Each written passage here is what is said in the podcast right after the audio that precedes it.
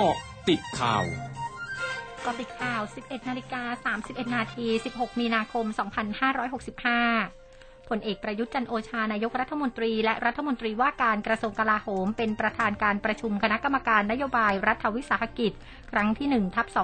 2565 ผ่านระบบวิดีโอคอนเฟอเรนซ์โดยมีนายอาคมเติมพิทยาภัยศิษย์รัฐมนตรีว่าการกระทรวงการคลังและหน่วยงานที่เกี่ยวข้องเข้าร่วมประชุม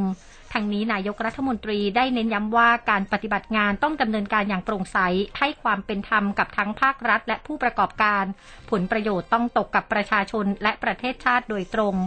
ขณะที่รัฐวิสาหกิจกลุ่มพลังงานเสนอว่าควรให้ความสำคัญกับการลงทุนต่างประเทศ เพื่อนำเข้าพลังงานไฟฟ้ามาใช้ภายในประเทศสำหรับรองรับความต้องการของภาคอุตสาหกรรมที่มีความสนใจในเรื่องการพัฒนา ควบคู่ก๊าซเรือนกระจกสู่บรรยากาศ นายศักสยามชิดชอบรัฐมนตรีว่าการกระทรวงคมนาคมเผย ขณะนี้กรมท่าอากาศยานอยู่ระหว่างหารือ ร่วมกับสายการบินนกแอร์กรณีสายการบินนกแอร์ยกเลิกเที่ยวบินเส้นทางดอนเมือง เบตง ดอนเมือง ในวันที่ 16 และ 18 มีนาคมนี้ หลังนายกรัฐมนตรีได้เดินทางไปเปิดเที่ยวบินกรุงเทพเบตง ที่ท่าอากาศยานเบตง จังหวัดยะลาวานนี้ โดยเบื้องต้นทราบว่าสาเหตุที่มีการยกเลิกเที่ยวบิน เนื่องจากมีผู้โดยสารน้อยมาก ขณะที่กรมท่าอากาศยานชี้แจง สายการบินนกแอร์ยกเลิกเที่ยวบินเส้นทางดอนเมือง เบตง ดอนเมือง ในวันที่ 16 และ 18 มีนาคมนี้ เนื่องจากเกิดข้อผิดพลาดด้านการวางแผนการตลาด จึงต้องมีการทบทวนร่วมกับหน่วยงานที่เกี่ยวข้อง โดยในวันที่ 18 มีนาคมนี้ สายการบินนกแอร์จะทำการเที่ยวบินโปรโมทการท่องเที่ยวเบตง และวันนี้สายการบินนกแอร์จะแถลงชี้แจงข้อมูลต่างๆ เพื่อความเข้าใจที่ถูกต้องสำหรับแนวทางชดเชยผู้โดยสารที่ซื้อตั๋วโดยสารารในวันดังกล่าวไปแล้ว สายการบินจะคืนเงินค่าโดยสารเต็มจำนวนภายใน 7 วัน พร้อมทั้งค่าชดเชย การแจ้งยกเลิกเที่ยวบินล่วงหน้าตามประกาศสำนักงานการบินพลเรือนแห่งประเทศไทย อีกรายละ 1,200 บาท นายธนกรวังบุญคงชนะโฆษกประจำสำนักนายกรัฐมนตรีเผย นายกรัฐมนตรีไม่ได้นิ่งนอนใจ กับสถานการณ์วัตถุดิบอาหารสัตว์และปุ๋ยขาดแคลน และมีราคาสูงขึ้น จึงได้สั่งการให้หน่วยงานที่เกี่ยวข้องเร่งบรรเทาความเดือดร้อนให้เกษตรกร และหากตรวจพบการกักตุนปุ๋ย ให้เจ้าหน้าที่ดำเนินการกับผู้กระทำความผิดโดยเคร่งครัด พร้อมขอความร่วมมือผู้ประกอบการอย่าฉวยโอกาสในช่วงที่ประสบปัญหากักตุนปุ๋ยและฉวยโอกาสขึ้นราคา ขออย่าซ้ำเติมความเดือดร้อนของประชาชนนายสามารถเจนไทยจิตวณิชอดีตผู้ช่วยรัฐมนตรีว่าการกระทรวงยุติธรรม กล่าวถึงนายรังสิมันโรม สสบัญชีรายชื่อรองเลขาธิการพักก้าวไกล กรณีออกมาให้สัมภาษณ์ พาดพิงพลเอกประวิตยวงสุวรรณรองนายกรัฐมนตรี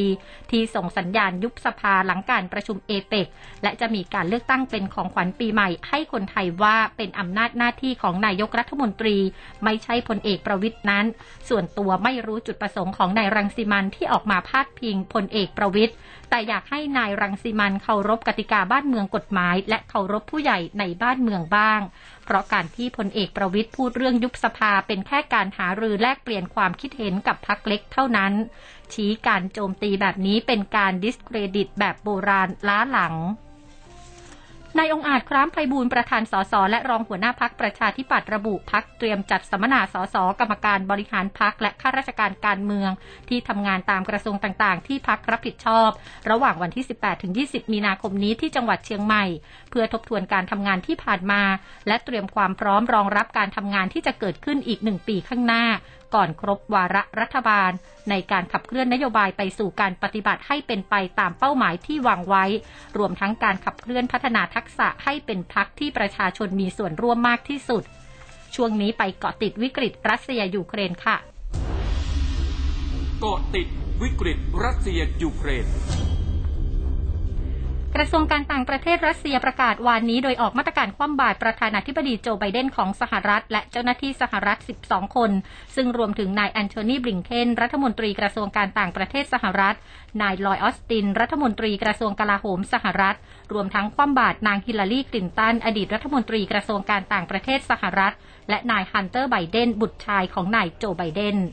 นอกจากนี้กระทรวงการต่างประเทศรัสเซียประกาศห้ามนายโจไบเดนและนายกรัฐมนตรีจัสตินทรูโดของแคนาดา เดินทางเข้ารัสเซีย โดยนายทรูโดเป็นหนึ่งในชาวแคนาดา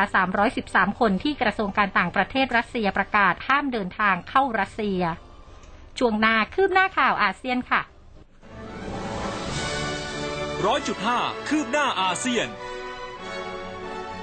ผู้บริหารนครเซี่ยงไฮ้ของจีนเผยวันนี้ยังไม่จำเป็นต้องใช้มาตรการล็อกดาวน์เมืองในขณะนี้ โดยทางการจะทำให้เกิดผลกระทบน้อยสุดต่อกลุ่มธุรกิจและชีวิตความเป็นอยู่ของประชาชน จากความพยายามควบคุมการระบาดของเชื้อไวรัสโควิด -19 ขณะเดียวกันขอให้ผู้ที่ทำงานในย่านธุรกิจและการเงินทำงานจากที่บ้าน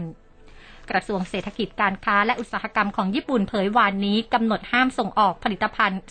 266 รายการ เช่นเซมิคอนดักเตอร์ อุปกรณ์ด้านการติดต่อสื่อสาร และห้ามส่งออกเทคโนโลยี 26 รายการ เช่นโปรแกรมการออกแบบเครื่องผลิตชิปไปรัสเซียมีผลบังคับใช้ตั้งแต่วันที่ 18 มีนาคมนี้ เพื่อป้องกันการส่งเสริมประสิทธิภาพทางการทหาร สำนักงานสถิติแห่งชาติเกาหลีใต้เผยอัตราว่างงานในเกาหลีใต้ประจำเดือนกุมภาพันธ์ 2565 ปรับลดลงมาอยู่ที่ร้อยละ 2.7 ซึ่งเป็นระดับต่ำสุด นับตั้งแต่เริ่มรวบรวมข้อมูลแรงงานในปี 2542 ขณะที่อัตราการจ้างงานในเดือนกุมภาพันธ์เพิ่มขึ้น 1.37 ล้านตำแหน่ง เมื่อเทียบรายปี ซึ่งเป็นการปรับเพิ่มขึ้นมากสุดในรอบ 22 ปี ทั้งหมดคือเกาะติดข่าวในช่วงนี้ภัยดัญญางานสถินรายงานค่ะ โอ้ เปลี่ยนไปมากจริง ๆ